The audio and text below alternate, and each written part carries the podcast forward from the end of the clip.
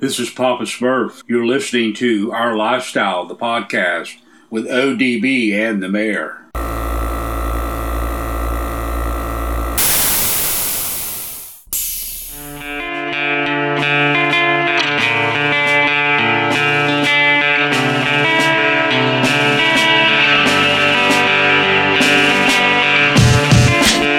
Yo, yo, yo, yo, yo, it's ODB, and I want to let everyone know before we jump into this episode a big thank you to Scraping the Coast, the team behind Custom Car Show Productions. It's going to be an amazing 20th anniversary. They're lining up awesome vehicles already to showcase at one of the biggest, baddest shows in the country. It's June 24th, 25th, 26th in Biloxi.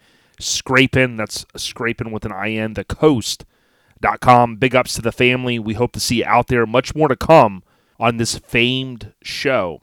Also, don't want to forget about Mini Truck Showdown Family. Their next event on paper is going to be February of 2023, and that is going to be out there in Bakersfield, California. So much more coming on Kern County Showdown. Keep it tuned to OLP, and thank you so much to our title sponsors. Big ups. We'll see you at Scraping the Coast in less than two months. Yo, yo, yo, yo, it's ODB, our lifestyle podcast, and we are on our first week of uh, a break, so to speak, and we're still going to bring you this episode, which, believe it or not, is thanks to Tim in NC Florida for the idea. We're going to run possibly every other week through the summer. We'll see how far I, I, I can go with it, but we're going to do some throwbacks, or um, also known as best of episodes. And this is from episode way back, episode 39, Air Syndicate. This was back in August of 2017. We were just uh, a couple of years in, really almost to the date. And we were only on episode 39, featuring Craig Fraser, Air Syndicate, of course, uh, partnered up with Cal Concepts uh, for many, many, many years. So uh, let's get ready to jump into it. And again, uh, if you're just following us for the first time, we've been about three and a half years straight of every Friday. This year, we announced last episode it's summertime. And with that being said, we're going to go bi weekly, which is going to be fantastic for us. Uh, I had my uh, my nephew's graduation this week, which was awesome. We've got his graduation party this weekend the biggest news that we had since our last episode was Steve Stillwell passed away. Rest in peace to the OG. If you think about trucking, mini trucking, street trucks, and so many other contributions, we can't thank him enough for what he's done over the course of time for our truck scene. He really left his thumbprint I will uh, be doing the best I can to pull together a tribute episode for Steve. Steve had agreed a couple times to come on the the podcast. We just never really aligned and nailed down a time, and it's very unfortunate because I ran across some of the questions that I had typed up uh, for Steve, and we're lucky that he was on the West Coast Influence. I went back and had rewatched that the other day, and Steve was just an amazing figure, and I know his friends and family colleagues, people that worked with him a long time, like a Brian McCormick, you know, they're obviously grieving through this process, so we want to give them that time. But just know that Steve, again, left an amazing thumbprint on this scene, and we really wouldn't be where we are today if you think about the publications that he worked for, the work that he put in, the passion more than anything that he had. So um, I wish that I had a chance to meet him. I read so many of his editorials, and I just say rest in peace, man. We want to thank Scraping the Coast, you heard at the top, for all the continued support. We're less than a month away to the 20th anniversary. Although Greg is no longer with us, uh, his daughter and his wife Tammy, and, and of course Lauren, they're doing an amazing job carrying on that tradition with the Custom Car Show Productions team. We'll see out there in a few weeks, Biloxi, Mississippi, that uh, third weekend in the month of June. It's the weekend before Fourth of July weekend. So uh, we appreciate everyone for the support. Thank you for allowing us to to kind of take a little bit of a break and kick back with our families. Thanks to Tim for NC Florida. He said, "Yo, Jay, ODBZ, you can't break the streezy, the streak. And it's not that we, you know, we might break it in two weeks. We'll have to see. But this got us to literally that 3.5 years straight every Friday, not a weekend missed, not a week missed, rather. And uh, we again thank everyone for always listening, supporting us. Hit up ourlifestylepodcast.com to buy some merch. We appreciate you all. It's the shortest intro ever. ODB, got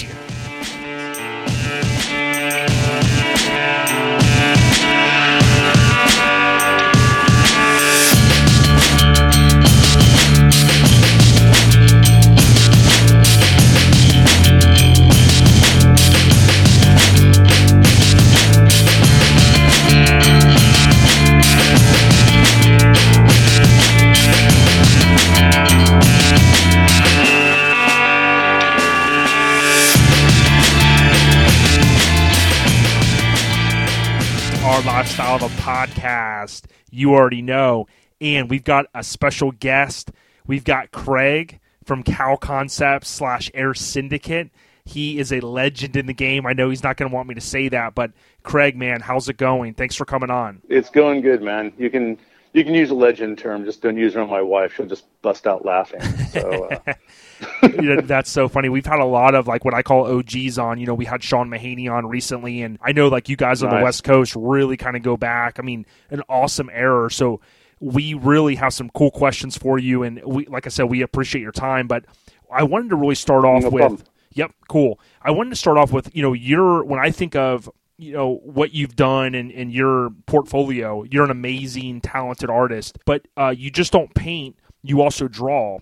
Can you give us a little background on how and when you got started into art? Like, was that at a very young age? Um, I, I was always drawn. As, as a young kid, my parents both were very artistic uh, in their own way, uh, different mediums, uh, mostly oils and acrylics. And then, so I was always encouraged to draw. I never viewed it as a career choice. I always viewed it as something I was I was pretty good at. And, it, and when I was younger, I used to just decorate the cover of my Pee-Chee in school to the point where I started actually selling uh, custom painted or custom drawn out, sketched out Pee-Chees. And I my my medium of choice was pen and ink, and uh, and I started doing colored pencils from that, and then some of the the different you know pens that came out at the time. But mostly never really thought of airbrushing. Just viewed viewed the the as you know illustration techniques, and and I never thought of it as something I could do for a living. I was always more interested in computer science and music at the time, oh, wow. and uh, there was there wasn't even a computer science major back then. Matter of fact, my to date me when I first went into Cal State in computer science, it was a math major with a computer science strength. And the first year I was there, we had we were working with punch cards. So wow. that that dates it back then. You know, learning the the old you know Fortran 77 and COBOL and Pascal, but mostly on punch cards. So going in, that was my introduction into college was mostly computer science with a minor in math. I mean, with a minor in music, and then uh, went from there to aeronautical engineering at LeTourneau College in Longview, Texas. Got my associate degree there. Transferred to Cal Poly, where I got my bachelor's in architecture and finished up my architecture degree at the University Independenza in uh, Firenze, Italy. And so wow. I, throughout the whole area, I never really took a class in art, but the irony is the way I put myself through college was pretty much by airbrushing, whether it be doing illustrations, renderings for magazines, doing work for professors, uh, doing renderings for their, uh, their books or their periodicals, and then even doing nightclub murals, wall murals, and, and even um, textile, you know, clothing design and stuff mm-hmm. when I was mm-hmm. in in Italy. I did a lot of nightclub painting and T-shirt design when I was over there. And when I came back, I continued uh, doing it and was working as a as an architect and, uh, and as a consultant for some different designers. And then at the same time, on the weekends, coming back to Bakersfield, where at that time my girlfriend lived, uh-huh. and uh, and working and started working with Cal Concepts with Dion, and just on the weekends. And that was wow. back in '92 when I moved back to the United States. So I, uh, you know, that's really where people want to know where Syndicate started. It actually started in Italy because my my the guy I worked for would always make a joke about. Uh, he always referred to me, my company and myself as Sindacato di Aerografo, and he always would basically syndicate of air, airbrush syndicate ah. because he always make jokes. There was no other there was no other airbrushers in the area because I you know we always made little jokes like yeah yeah we got rid of them. uh, but I, I, took that and Sindacato di Aerografo just a little bit long and airbrush syndicate sounded lame and at that time, uh, it was kind of funny because I picked up, I just came up with the name Air Syndicate and also wrote down Syndicate Air mm-hmm. and literally DBA both of them just in case. And it was literally a complete coincidence uh, that uh, their local car club uh, in Bakersfield, because I wasn't living here at the time. I was Mm-hmm. living in, on the coast, but I would come here, and it was Syndicate Minis and Compacts. It just started about not much more than a year or two before that. I think these started in 1990, I think. And so I hooked up with Louie and all the guys over there with them and uh, started doing their window designs. And by the time, you know, come 93, 94, 90, you know, 90% of all the vehicles that were syndicate, minis and compacts were done by me. So everyone would either make the assumption that it was my club or that I was just their airbrush artist. And it was just, it was, which it, it was kind of funny and it worked out, it worked out pretty good. I never, never complained about it, but I never actually was a member of Syndicate, uh, but I pretty much painted all their stuff. And still, I would say probably some of the best hood murals. And th- there was not a club, even to this day, there's not a club that's that was as hardcore as those guys were when it came to just dominating shows. Even though they were only really around for a very brief amount of time, um, you know, less than really a decade. They were they were, uh, uh, but hey, you know, some of the best things don't last that long, and uh, and that was uh, that's what they're all known for. You know, one of the last uh, major cars in that club was, of course, the Last Look. You know, and people remember that one.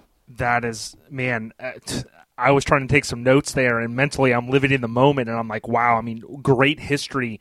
And I mean from a business owner and as an artist wow what a like i said a portfolio. You got a really an awesome resume dude. I mean that craig. Um, now craig fraser you know has given us a little bit of insight there into like the beginnings of air syndicate.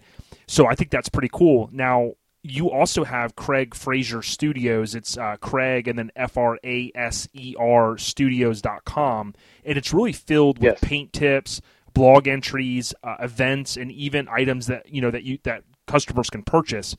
Did you ever, you know, think as a child growing up that you would, you know, you kind of alluded to it, but, you know, you're making a career and you're living off custom painting. I mean, how awesome is that?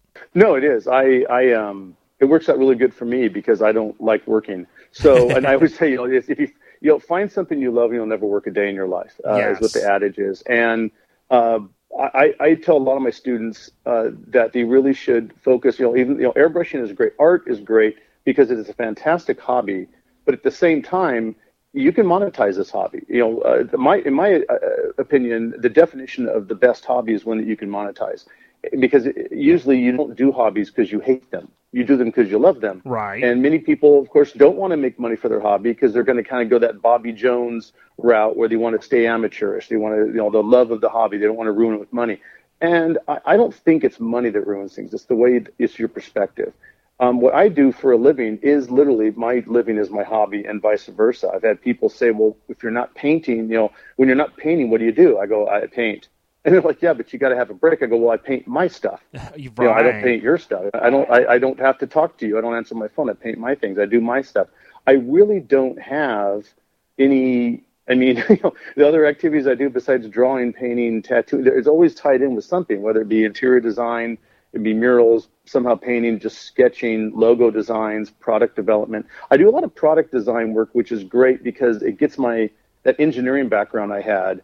Um, it, it, it, it really finds a use for that. And I did have, a, a, a, I still do have a lot of love for engineering and and especially reverse engineering or concept uh, design and innovation. So I'll, I'll work with companies on existing products and make them better, or I'll come up with an idea I can develop to another company. That's probably the only thing I do that's not comes down to drawing, but I approach it in the same way. I approach it in the same creative way.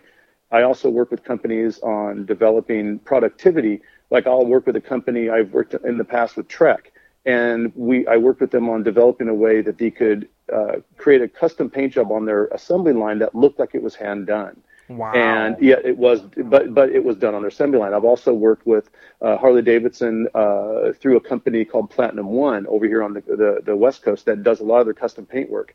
And I worked with them the exact same way, kind of um, reverse engineering some custom paint jobs, but making them so they were what we could call limited uh, edition custom or limited production. So we take advantage of the custom look, the custom quality, yet the uh, production ability, so that these remain cost effective. Wow. And that's something I like to do. Now, me personally, I don't like I don't like doing production. I don't like I don't you know, you know some people think that seeing like 50 you know sets of, of tanks or 50 guitars hanging up getting ready to be painted the same is like nirvana. That for me is a living hell.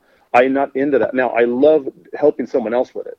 You know, it's like Got I, it. I will come up with ways of doing it, but Um, one of my clients for the last 15, 20 years is Fender guitars, and I do a lot of work for Fender, Jackson, and Charvel, mostly Wow. Jackson. And I do guitars for them every, every year at NAMM. Matter of fact, I've got a booth at NAMM uh, the last two years. So this upcoming year, I'll have one there too. And we we focus in that booth on the paint work I do on the guitars and even on drums, as well as the materials, the paint that I use. I actually work with a company. I develop the paint. And then also the spray guns and the systems that we use is a company I work with called Iwata, and I work with them on, uh, you know, not I don't really invent airbrushes, but I'll work with them on developing better airbrushes or fine tuning the ones they have and uh, to, to what's best for this industry. And then at the paint company I work with is Createx. I also work with House Color and a number of other companies, but the one I develop actual products with is Createx lately. Wow. So that's another thing I do on the side. But it's all it is all tied in with the artwork. But if you ask me when I was a kid what I wanted to do, um, I I just wanted to you know when I was a kid I wanted to be James Bond and I wanted to be Captain Kirk and I wanted to you know the stuff I watched on TV. I wanted to be Rod Serling. I mean I was a weird kid, but I never really had a specific goal, and I never and it's really funny. I never thought of airbrushing or artwork. Well, I didn't start airbrushing until the 80s, but I didn't, I didn't think of artwork as a career. And the reason I didn't think of it that way is not because I didn't believe in my ability of it. It just didn't seem like what work was taught to me to be. Work was something you had to punch in, you had to go do, you had to train for. It wasn't fun. You could be passionate about it, but it was something you had to do, and you finished on Friday, you started again on Monday. Gotcha. And if you think about, you know, I know I'm 52 years old. My age, that is the tail end of that that ethic, where you know uh, things have changed drastically because of the internet and and the way people view work. But um, Well, that but th- that's just you know that's just something that that you have to like, you know. It's, it's every era is different, you know. Every every age is different, you know. Everyone's going to look at, at at their work ethic differently, and so with me, it never really, I never really thought it was. Now, kids nowadays can really do anything. You Yeah. know, uh, my They- my son, my son, I always think, man, my son's so much more imaginative than I was. it's not that he's more imaginative; it's that he's got more opportunities, and because of that, whenever you have more choices, you will become more creative. So I think of myself as, you know, I've had people say, "Oh my God, you're really creative," and, I, and that's a compliment. I take it very, I, but I also work very hard at it. And I think of myself, man, man, if I was, if I was my son's age right now, and I think everyone does that to an extent. You know, man, I wish I knew what I knew then. You know, now back then, yes. uh, I, I would take much more advantage of it. But uh, you know, I think right now that people always are saying, yeah, the opportunities aren't there today. No, they are. They're so the the the internet, though it, you could say bad things about it, it is really increased the choices and opportunities for creativity beyond anyone's scope of imagination. Yeah, well, my mind is blown right now because when I think of how, you know, I always refer to it as hustling, man. When you're out there hustling, you're working hard. Uh, today is actually the 19th anniversary. I've, I've worked at the same company since I graduated high school. And, you know, I think about, Wow. you know, you go out there and you hustle, you hustle. And, but for you, you've really been able to kind of basically put your hands in a lot of different pots, you know, and that's a good thing because you haven't backed yourself. No, it's yourself into a necessary. wall, you know? No, it's necessary. I one of the things that people I, I, I had recently someone was asking me what my core values were, Mm-hmm. and it was an interesting it was an interesting discussion we had on on core values. And I said, well, well, one of them is integrity and loyalty and continuity and creativity and innovation, but uh, but the other but one of the ones I pointed out was diversity. And the the diversity thing is is having you know there's that old adage you should always have uh, don't put all your eggs in one basket. I mean that's a good whether you're a stockbroker or a custom painter. Uh-huh. That's a good thing to keep in mind because uh, yeah there there may be one thing that's hot and heavy, you know, but it, it's not going to be that way forever. And when I mention, it, I go, hey, just just prepare. And they're like, why? I go, well, everything eventually goes south. It's you know it's apathy. It's the law of apathy. It's the way things happen. Things have a lifespan. The you know some things live longer than others. Some things go a long time. You know there's trends and there's fads and then there's things that are like classical elements of the of, of design that last forever. But when it comes to being a painter, if you only focus on one thing, you better hope that lasts, and the odds are it won't. So you always want to have more more baskets and more you know divvy up your eggs amongst those baskets. So I've always done that naturally not you know for two reasons one of them i don't trust any one thing to last long enough and secondly i've got a serious attention span issue I, I i i there's not one thing i want to do over and over again So I love it when things disappear or not become as popular because it's sometimes usually it's coincidentally when I'm tired of them also. So I'm always so looking. smart. You know, w- when I find something that's really cool, or I think it's cool. Sometimes I think it's cool and no one else does, and then that's just mine. It's not for the public. But sometimes I come up with something that the industry really digs and it takes off and does really well, and, and I'm stoked on it. But at that point, I don't really keep on working it to perfect it. I'll go on to do something else and let the industry work on that. There's people out there that their goal, their their their their, their true talent is to take ideas and make them really work. Um, you know, Alexander Graham Bell didn't design the best phone. He just invented it. He was the first one to get it out there. Uh, the same thing when it comes down to Edison. You know, uh, the, the the best you know the best light bulb wasn't necessarily his. It was just the first. So uh, very rarely do you find innovative, uh, you know, creative individuals are usually not the ones that also develop the most efficient or the most productive worthy product and that's fine that's a, this is a completely different talent so that's why i have no problem when people say oh this this guy's one of your students and he's doing that better than you. I'm like good. You know, 'cause I you know, I, I yeah. I have a lot of students that in many respects are much better at me at things i taught them well and people think that's strange. I go not really. Most football coaches can't keep up with any of their any of their athletes. Yes. but but but you're at, but those athletes sure the heck listen to their coach, and I view it in the same kind of respect and same kind of way. There's things that I I, I take a lot of pride in being good at, and uh, that has nothing to do with what other people think. That's just to do with me. So when I when I always tell people with diversity, I go it, it's it's a form of self-preservation, and it'll it'll it'll save you uh, from you know having all you know all your money on the table for one thing and then you lose it when it's not popular anymore but it also will save your sanity because uh, as an artist you always hear about people with mental blocks or writers with writing blocks. Uh huh. all those come down to is writing block or mental block is a form of self boredom you've gotten to the point it's like it's like a repetitive stress injury of your brain. And you've done the same thing over and over again to the point where you're not challenging yourself anymore. And there, all of a sudden you don't know what to do anymore because you've been doing the same thing over and over again. And you know you're supposed as an artist you're not supposed to be comfortable you're supposed to be literally on the edge constantly worrying and wondering if you're going to screw oh, oh my, will this thing not be as good as the last one? That's the whole key. People people want to get to the point. Many say well I, I just want to get to the point where i'm i'm comfortable and sitting there and holding court and i'm just the man. I'm like um yeah that's that's that's not going to happen. And if it does for me that's a living hell. Right. I, I, I always I, I want to be challenged by the next best thing. I you know uh, you know the, the the newest thing out there, the not not even not leading edge for everyone else, but something that just attracts my attention. yeah. a good that's- example is well, you saw Craig Fraser Studios Yes. was created um, only about I think three years ago. I put it together, and I did it with um, with the idea of going more towards the fine art industry and doing more prints. And I also started showing at some conventions, started going to some comic cons, and I started doing what's called the Monster Paloozas, which are these uh, like monster horror effects conventions Uh huh. because of that, that hooked me up directly with the studios, and now I'm working with uh, Alchemy is a is a studio in Burbank I work with. It's owned by Glenn Hetrick and Neville Page. They're you're kind of known for Face Off, the show on TV, but what we're working on right now is, is Star Trek Discovery, and I do work with them on some of the the um, the paint work and some of the behind the set scenes set things. That, you know that you know whether it be Klingons or something else. So you know, some of the stuff I do with them, but I'm also working in the in the studio industry on developing new products, uh, paint and techniques for them, and that that ranges from not just Alchemy but also uh, Disney and some other things. So you can look at all this stuff. People say, "Well, so you're not doing Matrix one?" I'm like, oh, sure. We, we just crank, we just we just you know, did, did one uh, not too long ago. We've got one in our shop right now. So you know, I'm doing that at the same time. So I, I never stop. That's the one thing is there's nothing I ever did that I stopped.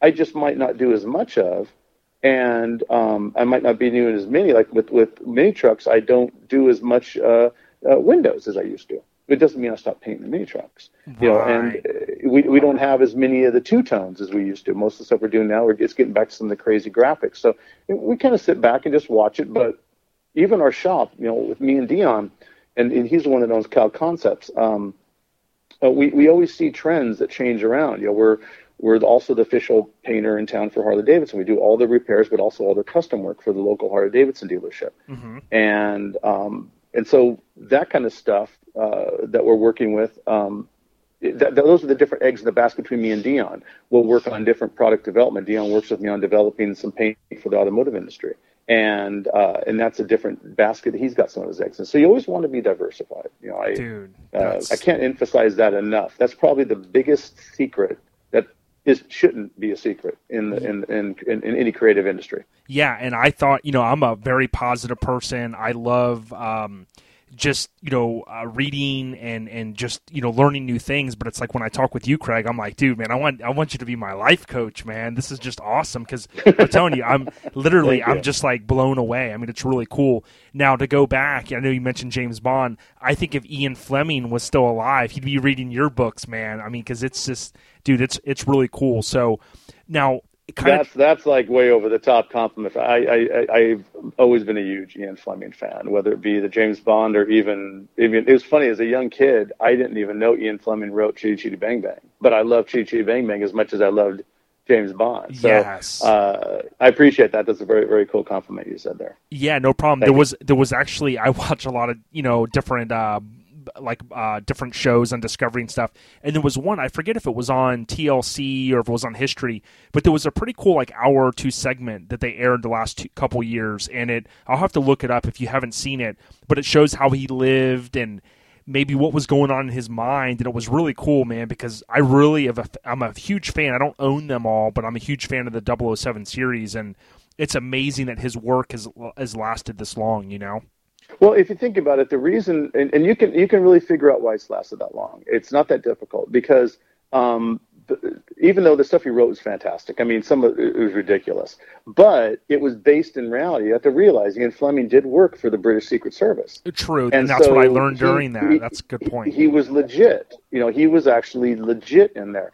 You know, there's a reason that Kevin Costner always goes back to baseball movies whenever something else doesn't work out as good and why his baseball movies are the ones truly beloved by yes. him because he used to play he used to play baseball so when you truly know something you don't have to act when you truly know something you've got a little bit of an edge um, I use that even when I'm doing murals and when I'm doing artwork. I'll do research. Like I'm doing. Uh, I also I recently just last year uh, or a little over a year ago I got signed by Disney. So I'm a licensed Dis- artist for Disney, but I'm also licensed uh, for Acme, and which means I'm an artist for Lucasfilm. I just finished doing a piece uh, called Bounty on Bespin. That's based on it's Boba Fett, you know, kind of chasing the Millennium Falcon to Bespin from The Empire wow. Strikes Back. And uh, and then anyone that's interested in seeing that, you can go check out Acme Archives online and just type in Bounty on Bespin or my name, Craig Fraser, and you can see the piece. It's available online. Um, the, the, the reason I brought that up is I actually do research on these where I'm doing not just research on watching the movies, but I'll actually do research on the ship design and who designed it and, and, and some stuff that didn't make the cuts in the movies. Mm-hmm. And at the same time with Disney, I did, uh, I just recently did a piece, uh, 50th anniversary of Pirates of the Caribbean. And I did a lot of research on, on the original stuff that was in, in the, you know, in the pirate, uh, you know, Pirates of the Caribbean, the attraction when I did the painting. You always want to do the extra research. When I did my murals on cars back in the day, people make comments on all these little details you'd see for years later. I'm like, there is a lot of stuff that I do research on when, and I'll hide in the murals. And part of it is, of course, to add interest to it, to the mural. But a lot of it is for myself because I won't be interested. It takes me a while in some murals, and if I get bored halfway through, you'll see it. So I got to keep interested. So I always keep on adding things in. That's awesome. And uh, well, I used to. There's there's a magazine. It's called um, I think it's called High Life magazine, and, yeah. it or highlights, not High Life. That's a highlights a different magazine. yeah, I was going to say, wait a minute. no. no. I was going to say, yeah, not not every dentist office has High Life magazine. Right. Highlights magazine right, is, right. is the magazine in the dentist office, and on the back of the magazine is the you know the find the bunny, find the comb, find the egg picture, and there's always some brat kid ruins it by using a ballpoint pen. but there's always you can you have to look in the painting to find all the hidden stuff. As a kid, that was my favorite yeah, thing yeah, in the world was that about. pictures.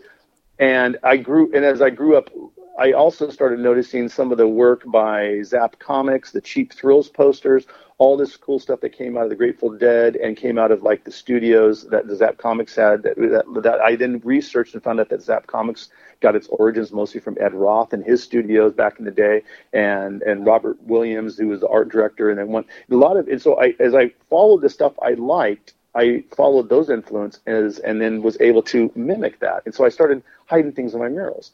And whether it be just my name of my company or I would hide something about the owner in there. And uh, sometimes I'd let them know, sometimes I wouldn't let them know. But it was it was always stuff that people years later would say, "Oh, I was looking at that mural. I never noticed this before." And that's cool when you have a person that's talking about a mural that you painted 20 years ago. Yeah. That you notice something in. It's even better when it's the guy that paid for it 20 years ago and has owned it that long, and he finally noticed something in it. So it's it, it's kind of that that's where it all came from. People always thought I was doing it just to be funny, or I was doing it to be a jerk, or just to you know kind of as a gimmick. No, it, it anytime you invest in learning or researching a, a, a subject, it will always be better for it. So Yes. it's a no-brainer. That, that you know that's that's the one thing I, I I know for a fact. Not as many airbrush artists do as I do That- and that's because it's you don't think it is fun. Honestly for me the research is is just as and that probably came from college you know having to do a lot of term papers. I do a lot of research. You get to the point where if you have to do something you find a way of liking it. So i would make it almost like the research became like an investigation. It became a game. That's and so i'm always trying to find that one trying to find that one bit of knowledge. You know when i do a demonstration then i do live demos at disneyland when i'm airbrushing and i did one recently on the tiki room. And i really quick was reading up on a bunch of stuff and a bunch of history on the tiki room. And it was great for the people there but what was cool was that some of the cast members that knew this stuff were actually listening in and later were like i didn't know that. And so if i got a cast member from disneyland that i'm telling them stuff about walt disney and the tiki room from the 50s that they didn't know then i, I that, okay i won. Yeah, that's it. yeah, that, you know, that's like the, that's the ultimate yeah and, and, and i get a kick in that because it's not you know with art it's you know especially with disney it's not just the painting. It's the presentation it's the wrapping it's the painting it's the story it's the person it's yes. the bio. Well, here's it, you know walt, built walt built it all on that. It wasn't just one thing it was everything. It's a lifestyle Yes, and one thing I was going to mention because, like I said, I, this I'm really thoroughly enjoying this interview. The uh, a few years ago, thanks. and yeah, man, thank you. And a couple years ago, I remember, and I just googled it. So, did you hear a few years ago, Andy Warhol? They had found like a floppy disk, and it had um, some early '80s, like it was computer uh, generated art basically. But Yeah. they had to get someone to almost not decode it but it was you know think about it. You don't have a floppy drive you know just sitting around but they were able to to, to pull that off. And it, it's just amazing when you think about like digital archaeology almost right? I mean imagine indiana jones in, the, in today's environment. But it's really neat because to your point it's like maybe he did that thinking man would someone unlock this like 30 40 50 years later? You know or, or however many years you know War, Warhol was an interesting dude. Uh, the, the you know the, the problem is is that there's it depends on how you study him. If you studied his artwork, if you studied his history, if you if you're still sadly uh, you, you talk about Warhol and most people just know him from from the Basquiat, the movie, you know, or what little they've seen in in in, in uh, you know pop culture, Uh-huh. and he, he he was he was ahead of his time on quite a few things. You could argue the quality of the artwork. That's subjective. If you don't like his work, that's that doesn't mean he's not an artist. People didn't like Cubism. Doesn't mean Picasso wasn't good. Uh, but with Warhol, he, he he would always he, he never really could quite be sure because he was the kind of person who would do some really weird things, and one of them would would just really take off, and you'd be like, you meant that. And of course he meant that, but he also meant all the other things too that didn't take off. So the fact that you know years after he's gone, they're still digging up and finding new things. And I mean, heck, he just found out that Alice Cooper had a Andy Warhol rolled up in a tube that he didn't know he even had for the last thirty years. Wow, that is insane. It was just a poster, but it was a really rare poster. And the only reason he got it is his girlfriend purchased it because uh, Cooper used to use electric chair on stage, and it was an electric chair that Warhol did a limited number of prints on. And it was a print. It was a print that went for like I think it went for like 250 bucks or something, or 2,500 bucks back then, and which is a lot in the 70s. But uh, it just got valued at over a million. Oh, I yeah, I've seen it on Rolling Stone website. Yeah, and it's talking about it was in a classic uh, storage locker. Oh yeah, the Andy Warhol Yeah, classic just in the storage, storage. locker. Yeah, and then the best, and then the best part is Cooper's like, "That's too nice to put in my house," and so he put it back in the storage locker. like that's a, that's killer. Dude, that is that is Yeah. insane. Well, so as we transition like into the automotive stuff, because I mean, uh, this is just this is awesome. But when the listener, so like a lot of people know, hey, Craig Fraser I know because in the mid 90s, late 90s, I start reading Mini Truck and, we start seeing these unbelievable trucks, and really they go down in history. A lot of them have. But can we start first, like with Air Syndicate and Kal Koncepts? You kind of alluded to these um, different companies, but what's the difference between these two? Well, Air Syndicate's my company, and I've had different people off and on. There's some names you guys you may remember. Um, you probably heard of a guy named Steve Van Diemen and a uh, great painter. He's mm-hmm. uh, probably had more uh, truck covers in and Magazine than any other uh, artist out there. And he actually was one of my first uh, employees, one of my first students actually. And I've had different people off and on that have worked for me uh, with Air Syndicate. But pretty much just me. It's just it, I call it Air Syndicate Studios. It sounds like it's this huge place. It's just wherever I'm at. It's Air Syndicate, uh-huh. and I separated it just to make Air Syndicate's more of my automotive stuff. You won't see Air Syndicate doing any any murals, in, uh, you know, uh, in nightclubs or doing any restaurant design or anything or doing any tattoos. That's different. Um, Air Syndicate was my automotive, so I, I created Air Syndicate as my company name when I started working with Dion because I wasn't. you know, I started working at Kal Koncepts. Um, Dion's like, well, you're going to need to have your own company name. And I had a company called Fraser Graphics at the time that I was going to restart up again. I kind of let lapse when I moved to Italy.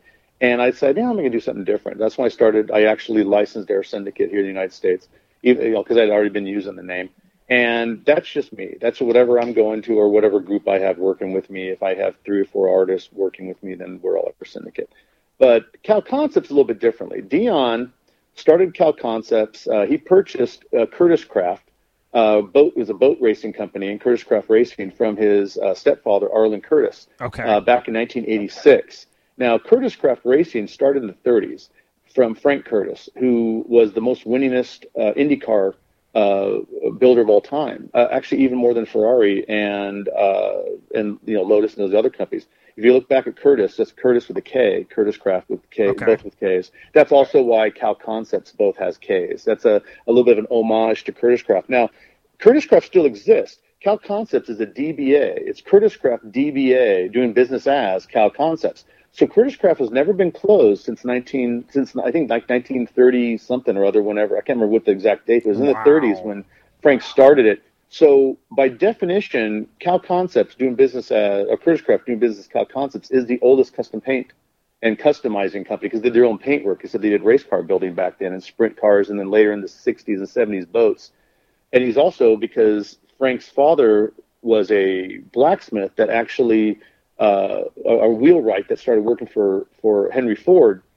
Dion is the fourth generation car customizer, a car builder wow. in the company, and uh, so probably the longest open, the longest business that is that's that's never had its doors shut would be Kal Koncepts. You know, of course, the original name Kraft, and um, I always thought that was kind of kind of cool. I, awesome. I remember Dion Dion didn't even really realize that until we were talking about it years ago. And I go, wait a second, did Kraft ever shut stores? He goes, no. And I go, yeah. Then then guess what? You know, you still kept the name because you know you know you can get rid of it. You know, he he he did just he unincorporated it, but he kept the name, so it's still there.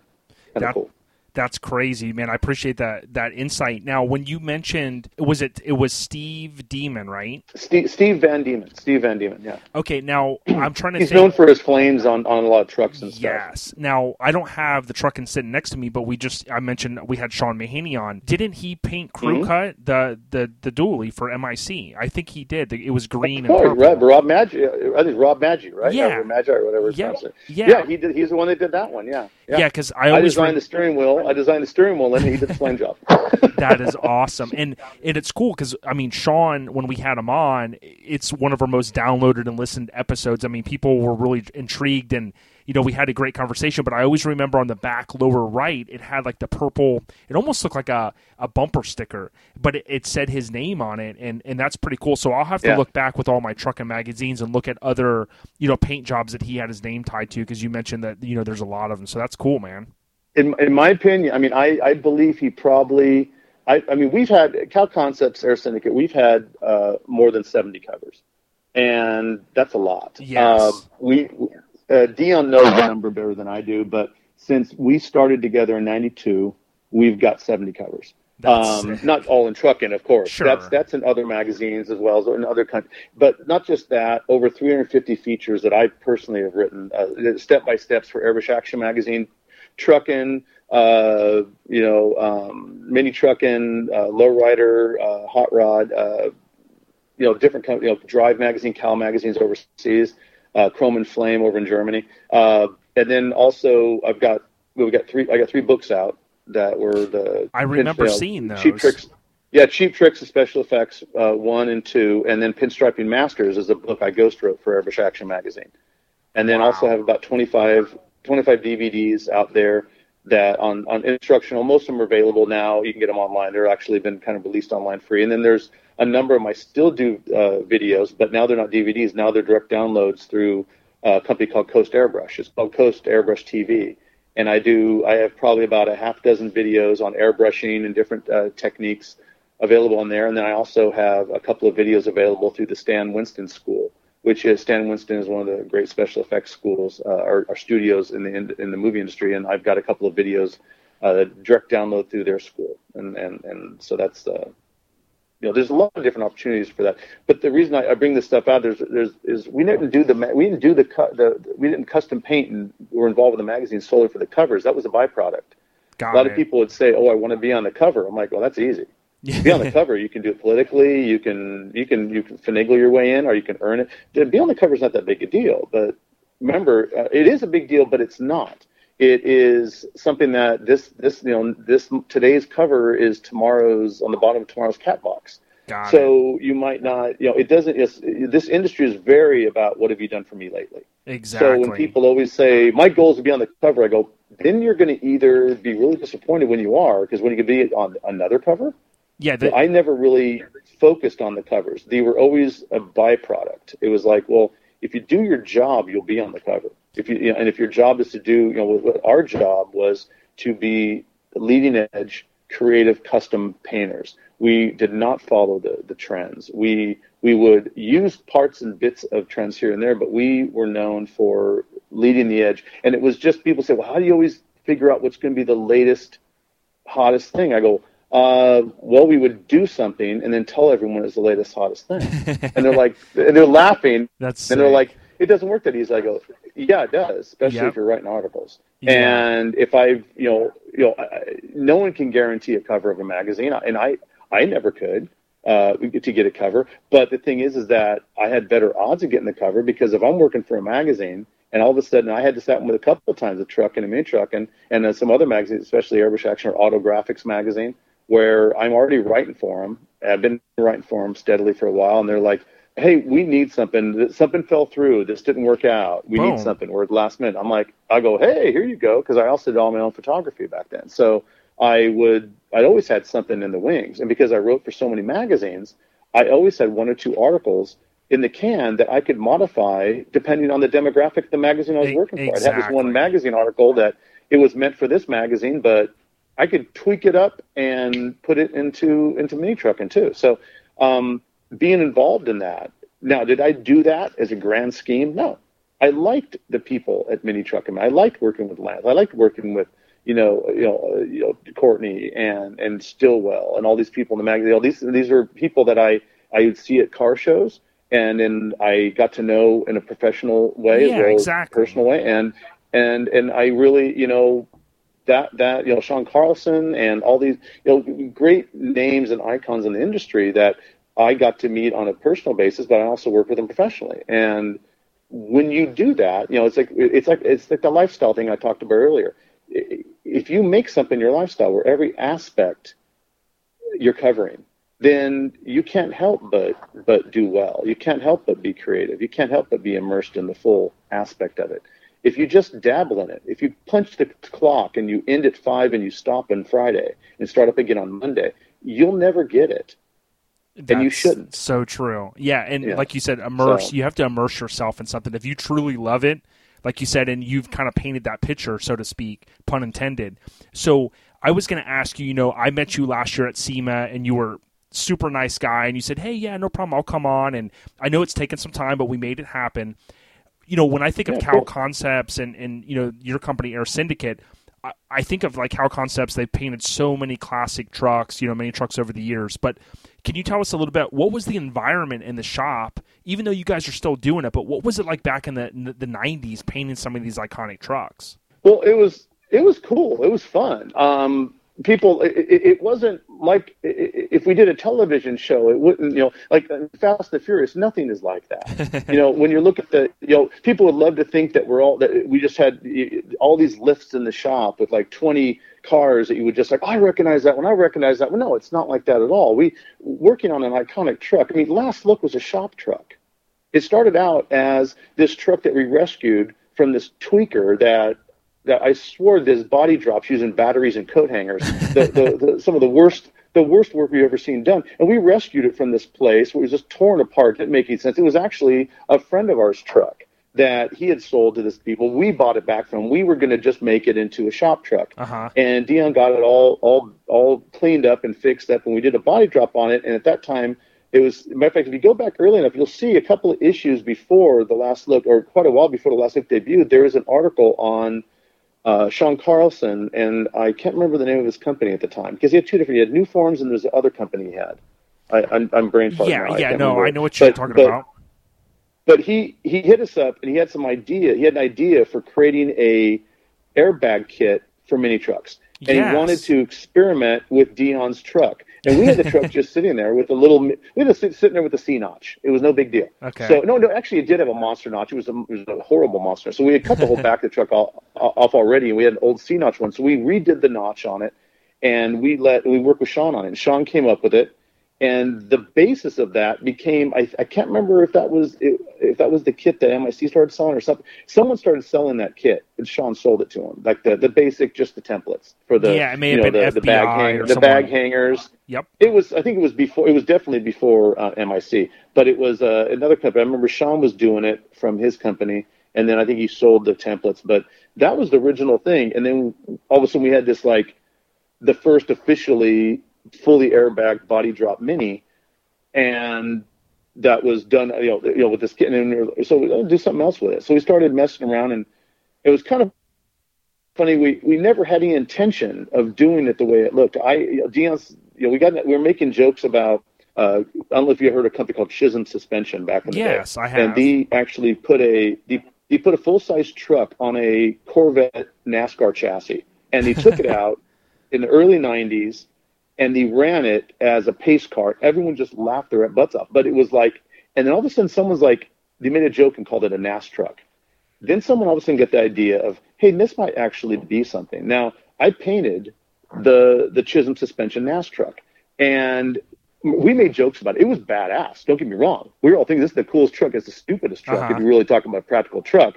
But we're just laughing about it because, dude, they're never going to have a NAS truck series. Right. But we And just laughed about years it. later. So when all of a sudden we started noticing, they started doing like a little bit of the NAS truck. You know, NAS truck started. They, had, they did kind of like an exhibition race. The next thing you know, they're talking about it. Me and Dion were making jokes. Of saying, well, if they're going to do this, they're going to have to have a mini truck class. so we built the full. We built the cage and all this stuff on the last look to make it look like a mini NAS truck at first. You know, Oh, the way we were doing it That's how it came and about.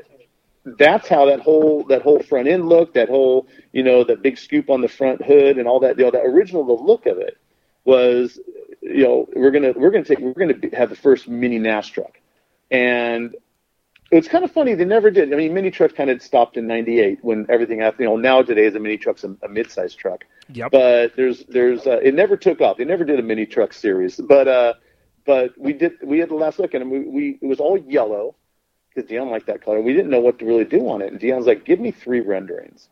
So I remember doing these three. I really went all out to just do the craziest uh, render, and they were full color. And I usually don't do color renderings. Right? I used to do black and whites, and I'll we. So I did three full color renderings, and he picked the one he picked was the last look, and and then later on there was a guy named um, I don't know if you remember John Lotto. I don't remember um, that name. Two L. He had a full size Chevy truck that was yellow with like some crazy graphics on it. It being sold to the Japanese. He used to have these big twenty back Like then Budniks or big, big twenty inch spokes. No, no, no. He had twenty inch like uh, L.A. wire wheels on it, Okay. and they were like crazy looking. And but uh, it was at it was at SEMA a while a while back. But that was a modified version of the second drawing, and uh, and I can't remember off the top of my head where the third one went to. I mean, Dion Dion has them all, but Yeah. uh, that's that's how it started. We ne- we never intended the last look to be a last look. It was actually. Uh, I'll give you it, one of the funny stories about it is uh-huh. is uh, we, we always had a uh, a good we always had a good relationship. Was a very competitive relationship with Eric Coleman from the Color Shop. Okay. Uh, Color Shop and Kal Koncept. We were always and Coleman used to work for Dion back in the day.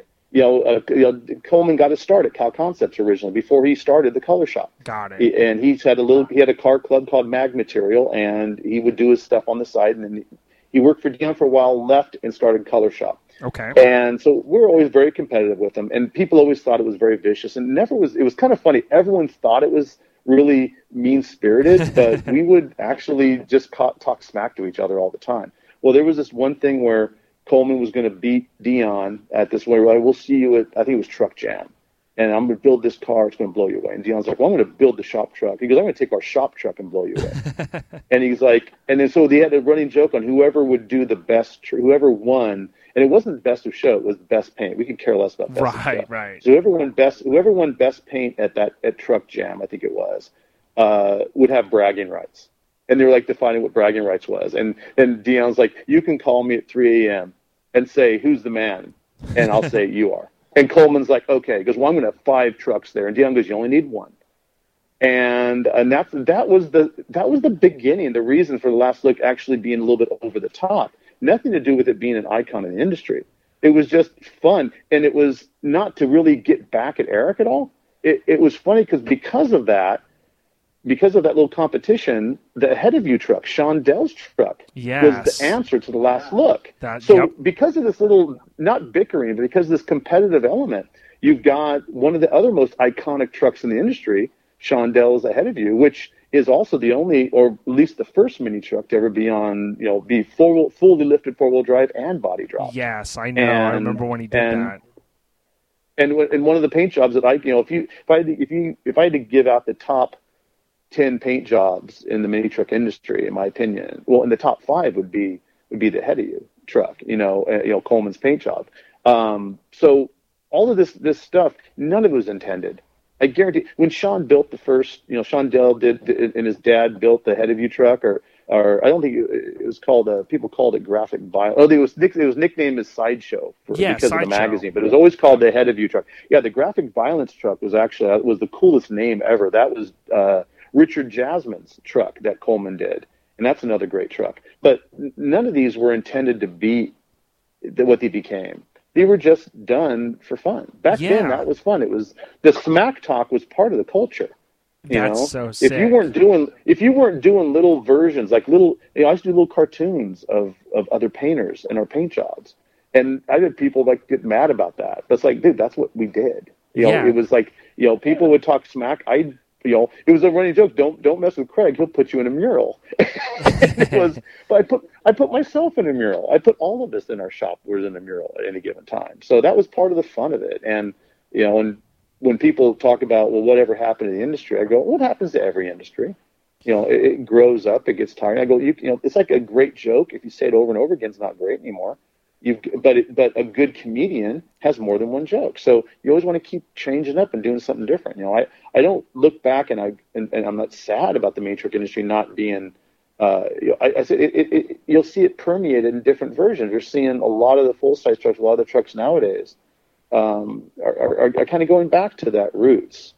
Um, you know, they're they're not the same thing, but you don't want the same thing. You want to be different. Exactly. And what's funny is I, I got to look back and see what mini trucking it was, but I remember when they were doing when Sean Carlson was doing the uh, tech articles for the bagging last look, and for some reason, maybe mm-hmm. it was because it wasn't the you know all color pages back then. It seemed like it was white or maybe it was primer, but I remember that and then when you think about to your point you know where it came from and then where it's at now with fester kind of being you know over that truck and kind of overseeing it, it it's just amazing but one question that i had uh, for you because i saw the truck years ago when some crazy 4x4 shop in, in the east coast owned it before fester got his hands on it which was probably the best thing that happened to it the question i have oh, is yeah. you know the the paint obviously blew me away and i remember looking in you see the little guys holding the like where the fire guys, you know, there's the guy on the inside of the roof that was going to like jump, mm-hmm. and then there's the guy on the floor. But is there, you know, a lot of guys know a lot of facts about the truck, right? Because it went down in history. But is there w- any one other thing maybe that people don't know about the inside the paint specifically? I've told these stories so many times. There's Yeah. not anymore. If Yeah, it wasn't gotcha. for, if it wasn't for the internet, I could say yeah because not everyone reads it. But but I, there, there's stories out there that I've had people tell me about the hood mural that I'm listening to, and that's not what I put in the mural. But I like their story better than mine. Right. So I'm like, you know something? I'm going to use that because it makes me look so much more clever and Machiavellian. but I'm not that. You know, I, I'm I'm not That's that much sick. of a Moriarty character. I can't. I don't think that far in advance. There's no. There's no. You know, Nostradamus predictions in the. Right. But well, what I'd was the little one fire thing that? Probably isn't talked about. Uh huh. The little. Fi- well, we always talked about the little guys, and and the little guys were infamous. They were always in tr- trouble, always in mischief, always causing problems. It was either. It was either back in the day, it was me, Dion, and K Daddy were the little guys, or later on it became me, Dion, and, and Nino Brown, or me, Dion, and Lambie, and that's the way it is now. The, the, the core, the main core little guys are always me and Dion and someone else causing problems. And uh, I, I, there's a couple of different little guys throughout the truck, and and there was one where uh, they were all holding like a little like a fire thing where they're trying to catch somebody, and you know, and there, there's guys climbing up on the roll cage, and like one of them jumped, and they're all holding the the that net, Uh-huh. but the guy is like t- three feet to the right of the net, just on the ground, blam, like he missed Yeah. completely, and he's got a spray gun in his hand, and that was Coleman, and um, and, and Coleman knew it. And he was like, he, and he liked that. He was like, "Yeah, I missed." I go, "Yeah, you did miss," because he didn't. Not only did he at the one show we went to, he didn't have any of his trucks ready. So it's kind of funny. He didn't even bring one. See, So that's cool because a lot of the, next East. East Coast guys may not know that story, so that's cool. Yeah. And then the thing is, is that if you see all the Japanese lettering throughout it, and there Yes. was some different ones. There was a stereo that was added in to the back of it uh, later on, but um, before that, there was a carbon, a lot of carbon fiber panels we did on that, and they always had a lot of kanji written throughout it, and and this is before the internet, so. The, the as far as the accuracy on that, probably about as accurate as half the people's kanji tattoos on the back of their head. Right. You know, uh, except, you know, I, I did the best I could, but we had an inside uh, lead on a company in Japan that wanted to buy the truck. Okay. And so we were very stoked. It was actually the company Iwata and uh, the company that, that manufactures the spray guns that I use. And they were very interested in having that truck on this, you know, buying it, having it permanently on display in their showroom in Yokohama, Japan. We were stoked. We're like, oh, that would be the best.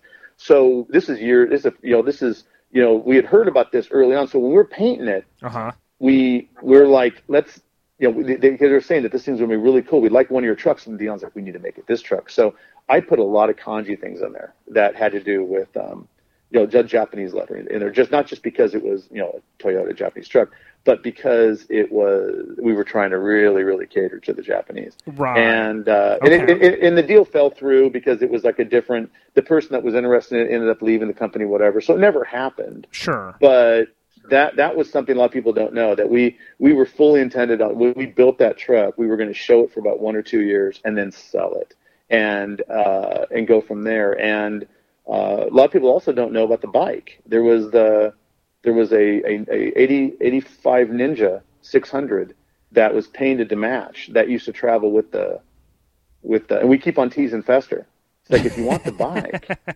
and Fester's all like I want the bike where is it oh you, Yeah. have to, you have to really want it Hundred million dollars. we've got we've got a line. No, it's not that at all. But we've got Yeah. we basically are teasing Fester with Fester will probably end up getting it eventually. Right. But we had the bike and it was and the bike was called the Eliminator, and it was along with the last look and the e, and it just had the big letter E and then a dash Eliminator. And that was as a, also a running joke Uh, because Eric's nickname was E, Eric Coleman. And so there was that kind of stuff all the time. Like the ahead of you truck, supposedly in the ver- original mural version, Uh-huh. the chick holding the, the head, the head was originally my head. Ah. And I, and then the, and he changed it, and I was like stunned. and they're like, "Well," the, and I like I, I was kind of like, "No, come on, you won't play." I mean, I feel because the, the thing is, is I, I had probably put Coleman in a half a dozen paint jobs, and uh, and, and and he would get mad about it, but he liked it. It was funny because he he had, he had to understand Coleman's sense of humor. It was pretty twisted. yeah. And um, and so that whole thing that that was the industry. That's what we did. You know, we people would always like, oh, stop being juvenile. No, it's mini trucking. Come on, don't. Yeah, there's You know, no- fun. Freaking rules in mini trucking. I mean that. Yeah, there's no rules in mini trucking. That's like it's uh, mini trucking is, a, is, is, probably the one of the most, in my opinion, socially acceptable forms of anarchy that I've been directly a part of. For sure, for sure, and it's funny because on episode thirty-eight that we're getting ready to drop, we have um, an old school mini trucker from South Florida, and we talk about that. We say, "Hey, there's no rules in mini trucking because you can do whatever you want to do. If you want to put your truck logo in the paint, you do it. You know, so it, it's pretty cool. Now, also kind of thinking of you know, fir- first rule of mini trucking: there are no rules in mini trucking. E- exactly. That's the bumper sticker we need. Wh- What I think is awesome is one, you know, you're in the Mini Truck Hall of Fame, so congrats. And then Last Look is as well. I think those two are like our icing on the cake for you know the Kal Koncept crew and, and yourself, and then of course well, the Kal Koncept, truck. Kal Koncepts, Kal Koncepts is also inducted. Oh, yep, you're So, right. Cal- And Cal- Yep, Yeah. got it. Yep, and and I should have mentioned that too. And and to me, those three, that's the trifecta. It's like it's got to be because you know a lot of guys, you know. And here's the thing, you know, you know, I, I'm at an age in my life. You're at a, you're at a good age. Uh, you know, we're not old by any means, but there's a lot of like the newer the newer generation that's coming in, and they haven't heard these stories. And for me, even I haven't heard a lot of this. And to me, you you have to know where your hobby you know know some of those roots man because like these trucks will go down and they have already went down in history so i love what the whole mini truck hall of fame is doing i know some people you know not everybody wants that kind of recognition but to me it's it's great that our industry or our scene that we have that as an outlet you know No, we, we're. I was very happy when Bob Hayes, uh, you know, put together, and, and I have to give, you know, the majority credits to Bob Hayes. That that, that is a true, uh, you know, point of passion with his is the, Trucking Hall of Fame, and he's put as much work, as much sweat, and lost as much stomach lining. Uh, running that Hall of Fame as he did uh, running um, Rezo, Yep. which I, I still will say is the the, the, the ultimate um, you know show of all time. Um, people may argue with me, but I'm sorry. I love Rezo back w- w- w- in, the day, and uh, and so I give a lot of credit with him on that. The thing is, is that it's kind of interesting dichotomy. You've you got these the new guys coming in, and you can you know, and it's good that they've got that they can study the history, you can see about it, but you can't shove it down their throats because the whole concept is think about the way mini trucking started. It was a bunch of guys that weren't going to listen to the old hot rod guys or weren't going to listen to the old race car guys. They were going to do something that was just completely ridiculous. Uh, they were going to take these mini trucks and make them so untruckable, and uh, it just no one expected it. It's like you know uh, when when it came out, I remember. Um, there was a guy you have to go way back in trucking to find him and he was my neighbor name was mike kitchen and he had a truck called tilt and it was an old uh hilux and it it had a tilt bed and well and molded rear tailgate and it was painted by the beam brothers and it was lowered and it was back when when zolatone was really bitching and he had color mapped zolatone in his bed and we just thought he was the weird. And, and of course, back then, this is back in the early '80s. I had a '68 Camaro uh, SS396, and I all I cared about was street racing. So I, I, that's what I was into was my '68 Camaro and, and racing. And then he's got this mini truck, and I remember just being completely baffled. It was cool, but I remember thinking, you know, I had my primered Camaro, which is completely ironic if what I do now, and I had a primered Camaro. um, and then he had that. And I remember thinking that's never going to take off and I was so complete. You know, at, at that time, I'm thinking service center and and you know super shops and 68 Camaros. That's gonna be here forever. nope. Right. Um, but but you know something, there is a heck of a lot more longevity with and creativity when it came to mini trucking. And but when I when I first seen his truck, uh, and that was way before anyone else was really doing it. And uh, we're talking. This is probably 82, 83 Mhm. and um, I mean before I mean there was people doing it, but before it was a scene that you really knew much about. And uh, it, it's it gets back to that whole thing. You don't know, you know, if if anybody, if you know, you know, nobody knew what was going to happen. You know, nobody knew what was going to take off and what wasn't. You know, look at the amount of trucks that money was put into. I remember there was a truck that we competed against with the last look, and this guy had about fifty or sixty grand in this truck. I can't remember the name of it. It was a peach colored truck, and the chrome was am- it was an amazing truck. And um, Dion would probably know the names. He's better with names than I am. yeah But you have to realize that we had, of course, we did all the work on Last Look, We did all the paint work, all the fabrication, everything on it. A lot of it was found merch. A lot was fabricated. Mm-hmm. But the amount of money that was put into that truck was like between twenty five hundred and three thousand dollars. That was it. That's how much money was in that truck. Sick. That's how much we put into it. That truck was built with that. If you looked in Truckin' Magazine, we did a dually that was the, the entire dually was under ten grand, and then the, and, and they were talking about they had these under ten builds. Well, we taught we topped it by finding a salvage title dually and customizing it and painting it and lowering it and putting wheels on it and full custom paint job interior and stereo, everything including buying the truck for under ten. And at that Mind point in time, we were always like, that was, you know, you can throw money at something. And I've got a healthy respect for that. I, I love seeing something where a lot of money's been spent on, but that doesn't guarantee you anything. Uh, And, uh, and, and, and, and, it- and all it is, is uh, you really, really, you know, wondering if you're ever going to get a return on your investment. Um, now, if you really figure out now, how many hours did we have in the last look, I don't, I don't want to know. That'd be just, that that'd be even more depressing than than that guy with the sixty grand in his mini. Um, so you know, when Dion sold the last look, he actually got got a very good price for it, and I believe he sold it and also partial trade. He he, he got he traded it and sold it for like it was a convertible. Oh, what was that? It was like a convertible '56 Chevy or something like that, and uh, and then money, and it was. Uh, kind of bizarre. And, and that's literally from that point, we almost kind of started going into customs more. You know, gotcha. we would always do the minis. We never left minis. That was one thing we never. We always, you know, we kept doing them on a regular basis. And uh, you know, we've got the. You've probably seen the Carl's uh, the Star Wars truck. I was gonna bring that did. up. Oh yeah, that truck is yeah, sick. that, dude. now, and Corey's Corey's uh, recent truck that we just uh, finished um, uh, not too long ago. I can't remember his last name. I'm, I'm some terrible names. But with Carl's truck, uh, Carl's truck's actually going to be at SEMA this year for Iwata, so it's it's kind of cool. But he he's uh, he was invited to Oakland Roadster Show with that from that, and then that's a perfect example of you know people say, oh, what's Kal Koncepts doing? There's something they could do. You're not doing mini trucks anymore. Yeah, we are. yeah, and was you know, that the we- Toyota? Which one? The Was the Corey's the Yeah, burgundy one? uh, yeah, the burgundy one. Yeah. yeah, I was thinking because there's one that I've seen out there that almost looks like, I guess in photos, like a silver and a black with some cra- you know, the crazy Kal Koncepts on it. Oh no no no! That's a different one. That that one used to be a crazy ass green color. Oh yeah, yeah, yeah. And then I'm looking at it now. Yeah. Yep. So I know the other one. It's Dude, black. It's it's all monochromatic. Yeah, that I like that one. That one hasn't really hit the scene. He's I think he's shown it a few times, but that that thing's not really been seen that much. It's, it's not in the magazine yet. Yeah, know? that one's And then we sick. did yeah yeah. Yeah, and I There- see the there's other a lot of trucks, and there's some trucks that never quite ever made it in the magazine that we did. You know, and that's fine. Back in the day, there was trucks we did that never quite made the magazine.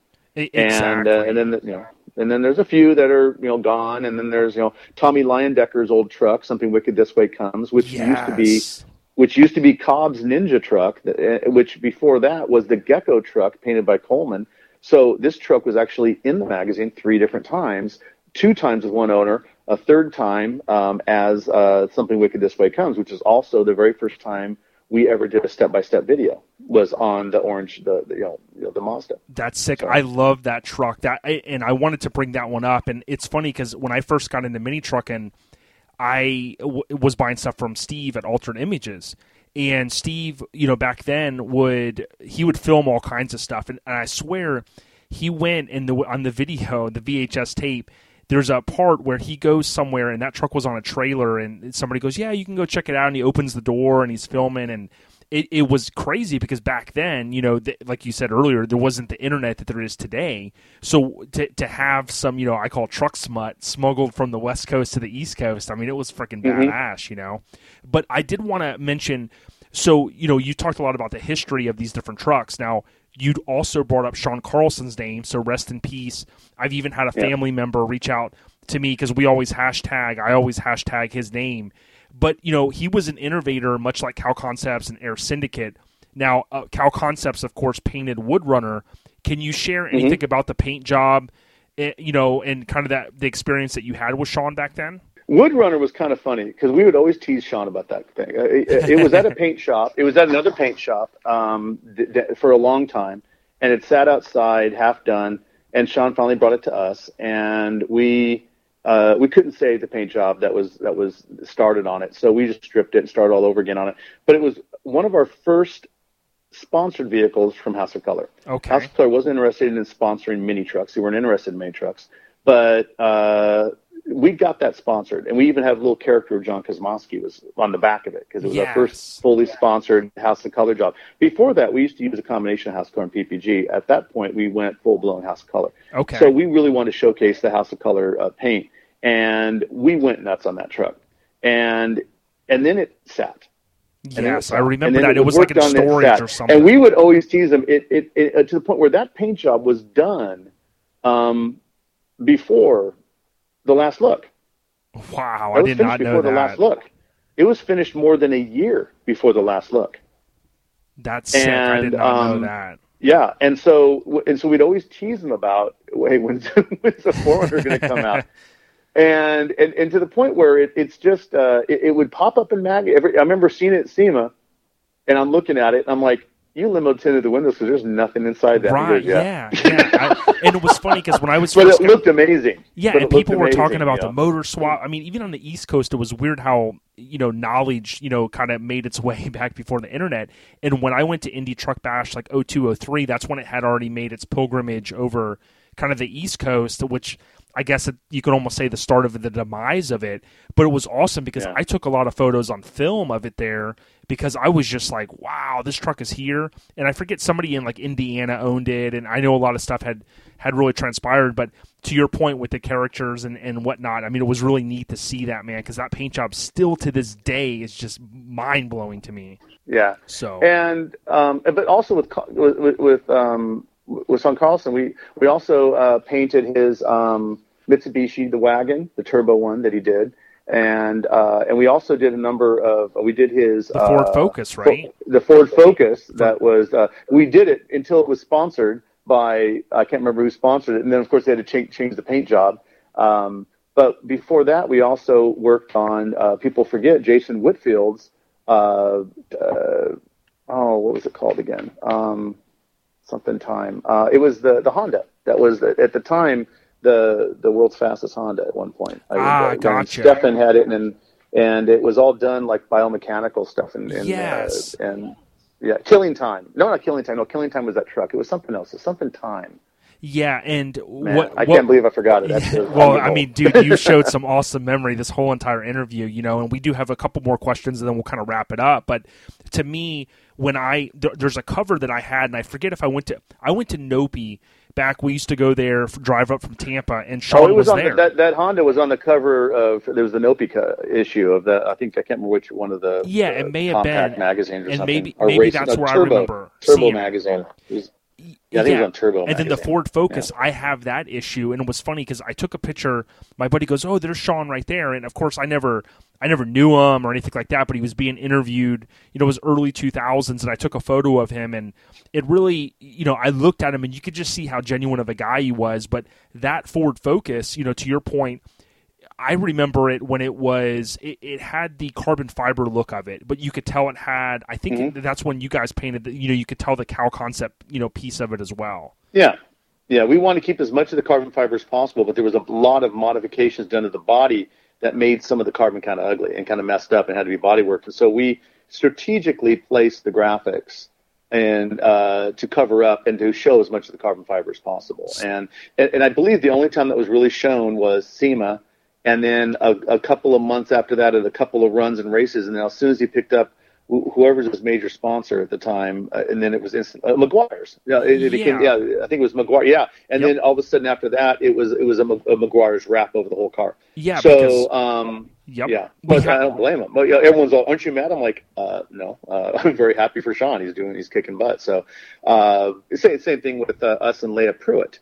Um, you see her all of a sudden now with all of the uh, Papa John's pizza ads, and we did all of her original cars. Her A altered, Wow. her funny car, all of her cars back in the day. She used to junior. We painted her junior dragsters back when she was junior dragster racing. So we we were affiliated with Leah back when you know as early. I think she was like 12 or something. We started painting her junior dragsters and stuff. And so we were doing, and then we did her, all of her car, her A altered and stuff for her dad and then her. And then, um, uh, they had a double duty where they actually had two bodies they would swap on the same car to race different categories, A altered and, and then funny car. They would just swap out the bodies. and uh, you know back when they were all self-sponsored, and then she went on from there to uh, just kind of here, and, and then she, she she she lost her main sponsor for a while, and then hooked up with Papa John's, and then just she's been going insane. That You know, is she's- insane. She's right up. She's she's right up there name wise, right up there with with Jesse James's uh, you know wife uh, with the Patron funny car. You know, different. Yeah. They're, they're different classes, but honestly, they're about, they're getting about the same amount of airtime right now. Leah's doing really good. Real proud of her. Yeah, I'm gonna look her up, man. That's cool. I appreciate you sharing that. Now, one of my favorite covers, favorite trucks of all times, is the stunning Kal Koncepts paint job, of course, and it's Mike Kaufman's full size that was on the inaugural issue, Yeah. or I should say, the first issue of, of Street Trucks. I mean, what a classic truck! yeah. In the year that it was at SEMA, I mentioned Steve from Altered Images. He was also, you know, he had the video camera then, and he had some, and it was on video. And we're like, oh my gosh, we got a SEMA video here, and you know, in Florida, it was crazy. But what can you tell us about that truck? I mean, I've heard we've we've heard rumors that the truck got totaled and whatnot, but what a beautiful paint job, man. Thank you. Um, that that was a very very House of Kolors sponsor paint job. It had the huge House of Kolors scarab in the back, and and a lot of people that never saw it. I go some of the the coolest part. But I mean, I love the graphics on it, of course, but I love that wheel in the back. of Yes, the bed inset as in the well that was sunken in there. The whole truck was just done really really nicely, and um. And I'm trying to remember who did all the custom work on it, all the orig- or built the truck itself. And I forget. I, Yeah, I forget was too. it our, I know was it our was it our customs?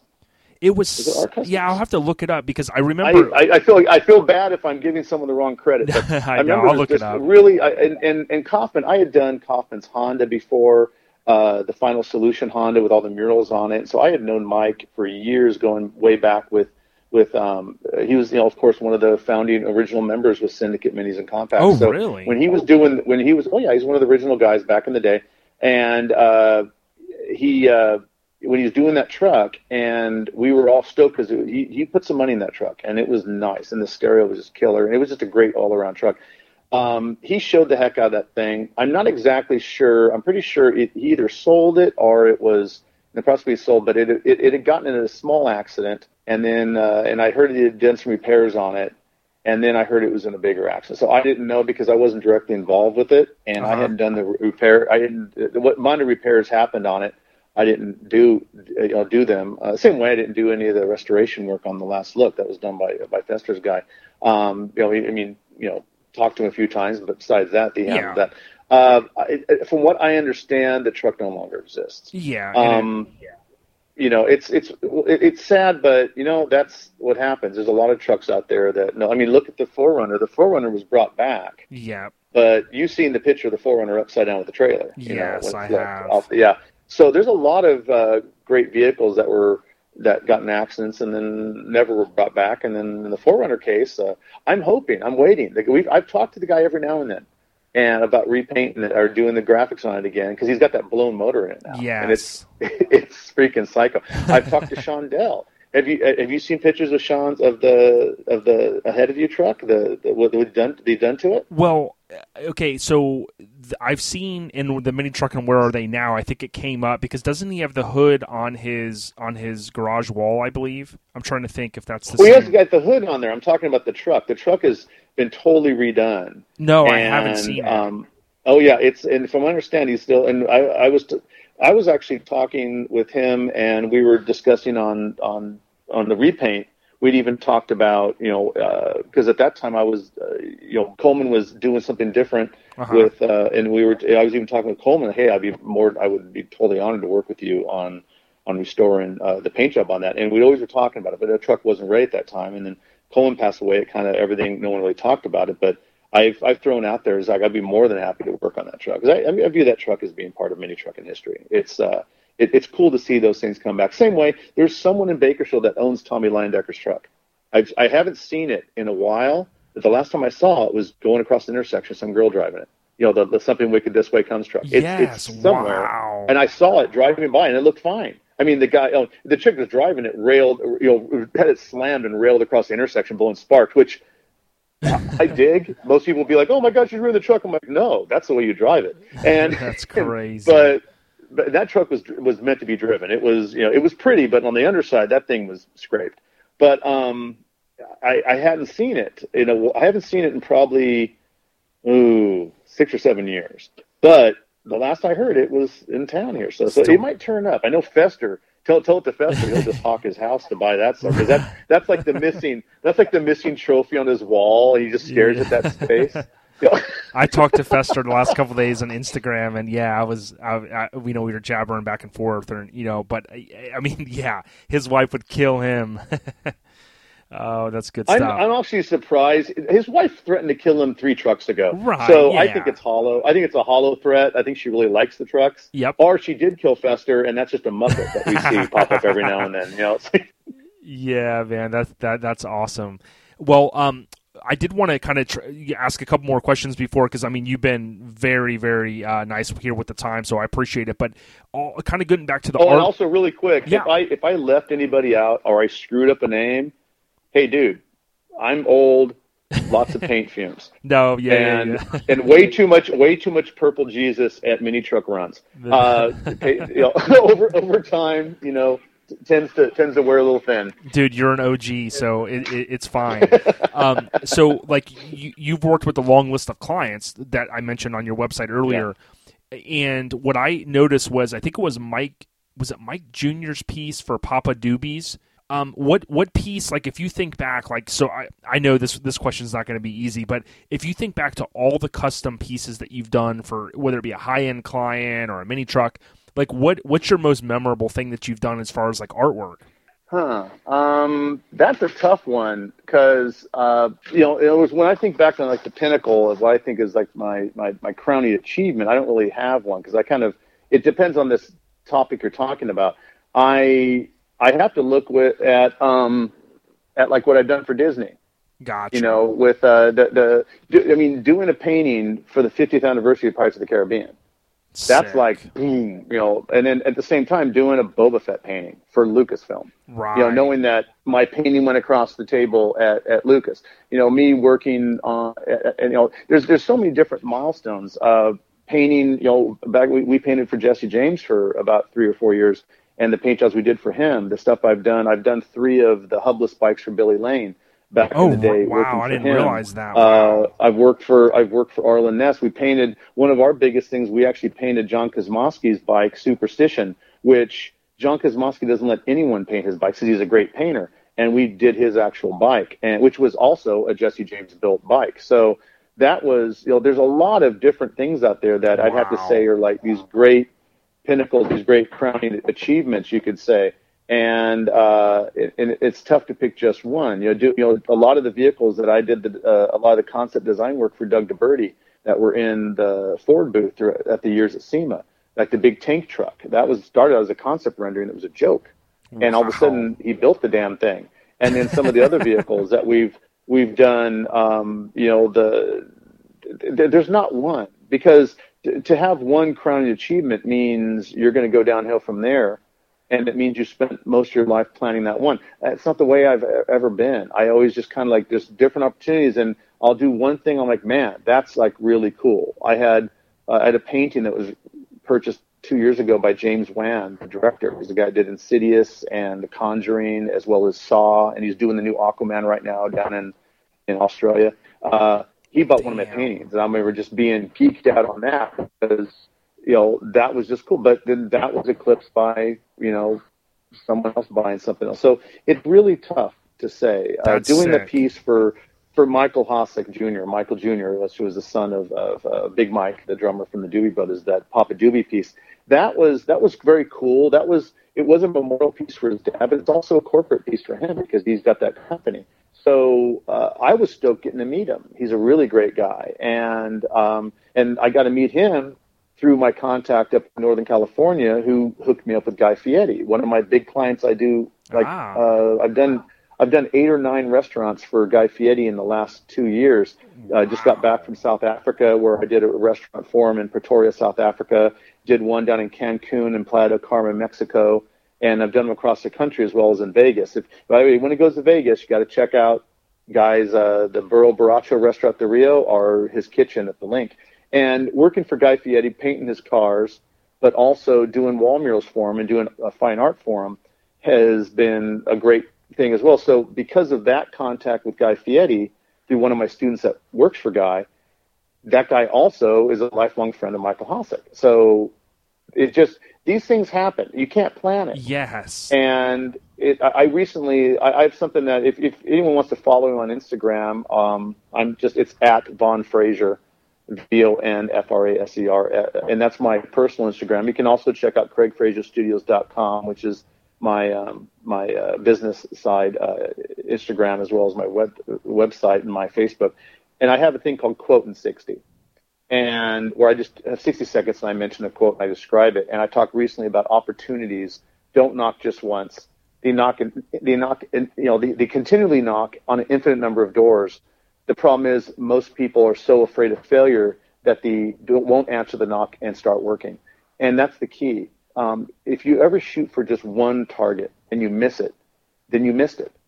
But if if you pay attention, there are targets of opportunity everywhere which means as long as you, you know, I may shoot, I may go for something, but if I miss, it's close enough for me to do something else with it as well. I've had vehicles, I've had projects, I've had plans that didn't quite do well, but I was able to keep the momentum going and put it in this and move it over to this area, and all of a sudden, people lost their mind with it, and it did really well over there. I never just, I never view it as a failure.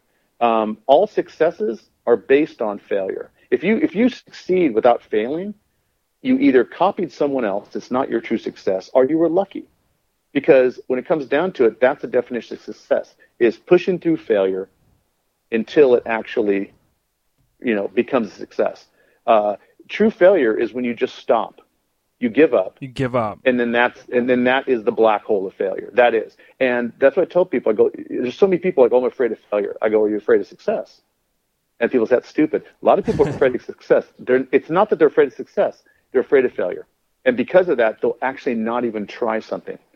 And th- they'll never admit to it. It's, it's totally subconscious. You've got to go after it. I'm not saying search out and cause failure. You know, that's just being stupid. right. But you should fail at something. As an artist, if you don't fail on a daily basis, you are failing as an innovative, creative individual. Yeah, because you're not pushing the envelope. You're not trying hard enough. You're doing the same thing over and over again. That's you know, if you sick, if you don't make a mistake if you if you don't if you do something you don't make a mistake, pat yourself on the back. Congratulations, you've done it before, or you're lucky.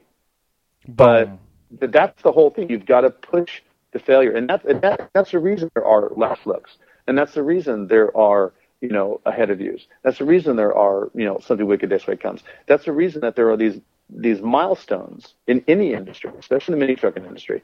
That you know, Sean Carlson was not afraid of failing you know, he didn't think, well, I can't build a race car for Ford in my parents' garage. No, when Ford came over, he was actually having to move his sister's bicycle out of the way to show them the car in his parents' garage that was blowing away all of these major design dudes and these major engineering geniuses. And he was blowing them away, you know? Um, in his parents' garage. Most people would see like, "Oh, I can't, I can't do anything until I've got a bitchin' shop with urethane floors and an office." And, and no, you know, that's all secondary. That's like the, that's like the, that's like the, um, the covers. That's not what you're going for. That just that happens, and if it does, say thank you, be polite, be appreciative, and go on. Otherwise, you can fail by actually embracing your successes and holding on to them too long. Man this this is this is true advice man from an og i mean i'm telling you you could um, we could bottle this and sell it craig. I'm telling you. No but it's it's great advice man. It's it's Thank not you. not just for the for the enthusiast man but one thing on the podcast we try to bring positive energy and this is these are things that can help you no doubt in your career starting a business things like that so i mean listen i love to motivate people music motivates me but I'm telling you, this hour and a half has just man, I, am like ready to start a business, man. I, I really, I got also high from this. I, I really do. Um, I do well, want. I do want to mention before we end here that, of course, you know, we mentioned NR Carl from No Regrets, his S10 with the Star Wars theme, insane. That was on the cover of Grindr TV. So our friend Brian and then also mm-hmm. a good friend of ours, we've had her on before, Holly from Forbidden Fantasy. We love her Nissan that you guys painted, uh, the full size uh, extended cab. She yeah. drove that to Slamfest, which is right here in our backyard in Tampa. Oh, she, she she's she's prolific with that truck. She drives the heck out of her truck. She's a real mini trucker, even though that's not quite. It's not quite mini. Yeah, she she embodies the effort. You know, it's like eh, that's the nice thing about mini trucks. There's not too much trailer trash. When you know, the only reason we trailered the last look around is because you can barely fit two people in it. You know, Yeah, I yeah. remember people saying it didn't. People at SEMA were making when they first saw it at SEMA when we when we had it there. Uh, they were making jokes like, "Well, that thing doesn't run," and then Dion just did like a standing smoke show down the street with it. Was just so freaking killer. But uh, cool, it was a lot of you know. That's a great thing about it is that I think out of any custom industry or out of any automotive industry out there, I believe mini trucking was always the most real when it came to like this was built by this person, or if not, at least it runs. Very, there, there, there always is trailer trash in every single group, but but it always uh it, it always mini trucking was always more legit to me. And then and of course, you know, in house at our shop we have Lambie, who is the embodiment of mini trucking. He's like our guru. I mean, he actually has a museum in his garage at at his house that's got uh, bits and pieces and parts of of long lost mini trucks. Not to mention all of my old patterns for all the mini truck windows I ever did, which I think is about 50 different club window patterns he has. And he's the owner of Pinky, you know, the you know which has been uh, in the magazine numerous times. Now, is that a lifted also- truck, also- right? Yeah, no, no, no. Pinky, Pinky is the, the he has a lifted 4Runner that's all graphic out, but Pinky is the slammed um, uh, Tacoma. Okay, okay, Tacoma. I got you. Okay, with the leopard print, had the leopard print and the flames. okay, yeah, I'm And gonna have to look that one been- back We've up. had it at SEMA. Yeah, we've had it at SEMA a few times, and he's been uh, uh, he's been a member of Freaks of Nature for a while. But before that, he was uh, I, I I lose track of him. Yeah, But, no, uh, I got you. Well, listen, I, I added you on Facebook, and I just want to say, I mean, it's this has been. Uh, it's easy to say this with each interview, but I mean, it's really been probably my favorite interview that I've done. No disrespect to everyone else. I mean, we've had, you know, we had you. we've had Courtney's mom on. Uh, what a wonderful woman, Maggie, that she is, Mm-hmm. and we've had Jeff Davey and Sean Mahaney and so many others. But you know, to really the, the candor that you have, and like I said, I slapped hands with you at SEMA, and you know, you weren't, hey, I'm I'm above this guy who's this you know jabroni that that you know just reads mini trucking. like you really, you know, you you treated me like an everyday dude, man. And like I said, it took us a little time, but I think you'll be thoroughly impressed how we put this together. And uh, the listeners are going to love it. I'm telling you, they're going to eat it up, and it's Well, it's, I, it's I hope awesome. so. And I I've had a great time. You had some good questions here. One one last thing. Sure. Uh, I still have my original website out there. Okay. It, I haven't updated it, so don't get butthurt if you look at it. It's not. I, I haven't updated that thing. I don't even know if I have access to it anymore. but it's called. It's it's gotpaint.com. I remember now that, that website. Exactly. Gotpaint.com is still up, and you can go through. There's a lot of pictures in there, a lot of old SEMA coverage, a lot of stuff in there. Uh, It takes you a while to go through all of it, but uh, and it's not even been updated for probably eight years. Right. But it's still got a bunch of old stuff, and that website has been up. It's never been down consistently since 1994. so if you think about it, that is probably one of the oldest custom paint websites out there because I don't know if anyone that had a custom paint website that was around before 1994 that's still up. I mean, I, I wrote it back then. I think there's still elements of the beta version of FrontPage somewhere in that freaking website. yeah, that's crazy. And really quick, because I'm on it right now, I, I, I run a page because I'm a huge dually fan. You mentioned them earlier, but I run a page called C30 Addict. And recently, you know, like I said, I've got a huge collection of trucking magazines. I was sharing Yeah. old, you know, tech articles and stuff. And literally, I'm going to have to tag you because I well, I'm gonna have to look back, but like I'm looking at the dually one of the renderings you did back in the day, you know, on this site. So it's it's dude, this is this is great, and I haven't been on this site in a long time. I did used to go to it because last look was obviously you know there were some of Yep. those got paint, you know, that was in some of the I think the ads, but I mean, dude, it's been a pleasure. It really has. I feel like I've known you a long time, and I think you're a great person. You've you've got a lot of skills, man. I'll definitely say that. But besides what you just shared, was there anything else that you wanted to share with the uh, OLP uh, podcast podcast listeners? No, just uh, yeah. I really appreciate you guys' time, and hope I didn't talk too much. I tend to do that, but uh, if anyone uh, ever wants to come by and check out Kal Koncepts Air Syndicate or say hi to me on the website, go for it. I I'm also at a, a number of different Comic Cons and different events, uh, whether it be D23 or or like Monster Paloozas, anything that has to do with uh, that kind of stuff. And you can you can check out. Usually, I, I I'll I'll mention it on my website uh, or on my Instagram page. But go ahead and follow me on Instagram, the Von Fraser, and our Craig Fraser Studios, and let me know what you think. You know, I'm always trying to do something different, a little bit new, but I, I know where my roots are. So For I sure. have respect for that. Yeah, I appreciate that, and I'll be back out at SEMA this year. It'll be the third, fourth one I've been to. I know I haven't been to the most. I, I definitely know that, Yeah. but but I'd love to just sync up with you for a few minutes. You know, get a drink and, and just you know chop I it up. for actually, I actually won't be there this season. I thought you were gonna say it's- it's- I know it's it's, I, it's not that I'm avoiding you. No, it's this is the last year was my 25th year at SEMA, wow. and um and I I, I deserved a break. yeah, no, you so you it literally and it was and I was bummed because I've been wanting to get Carl's uh, truck in there for the last two years, and then all of a sudden it got in this time. I'm like, ah, but I've got actually another gig. I'm doing another job uh, that's at the exact same time. I'm actually probably not going to be in the country. So, Gotcha. uh, but yeah, I'm I'm bummed, but uh, yeah, you'll be you know, I, fine. tw- I think 25 years, 25 years. I think I'm allowed to have a break. yeah, man. Well, listen, tell your wife we appreciate the time. I know it's kind of cutting into some family time here. And listen, we'll be in contact. We'll tag you. And if you want to share it, we appreciate that. But listen, man, we got a lot of respect for you, Craig, and we hope you have a great evening, brother. Thanks a lot. I appreciate it.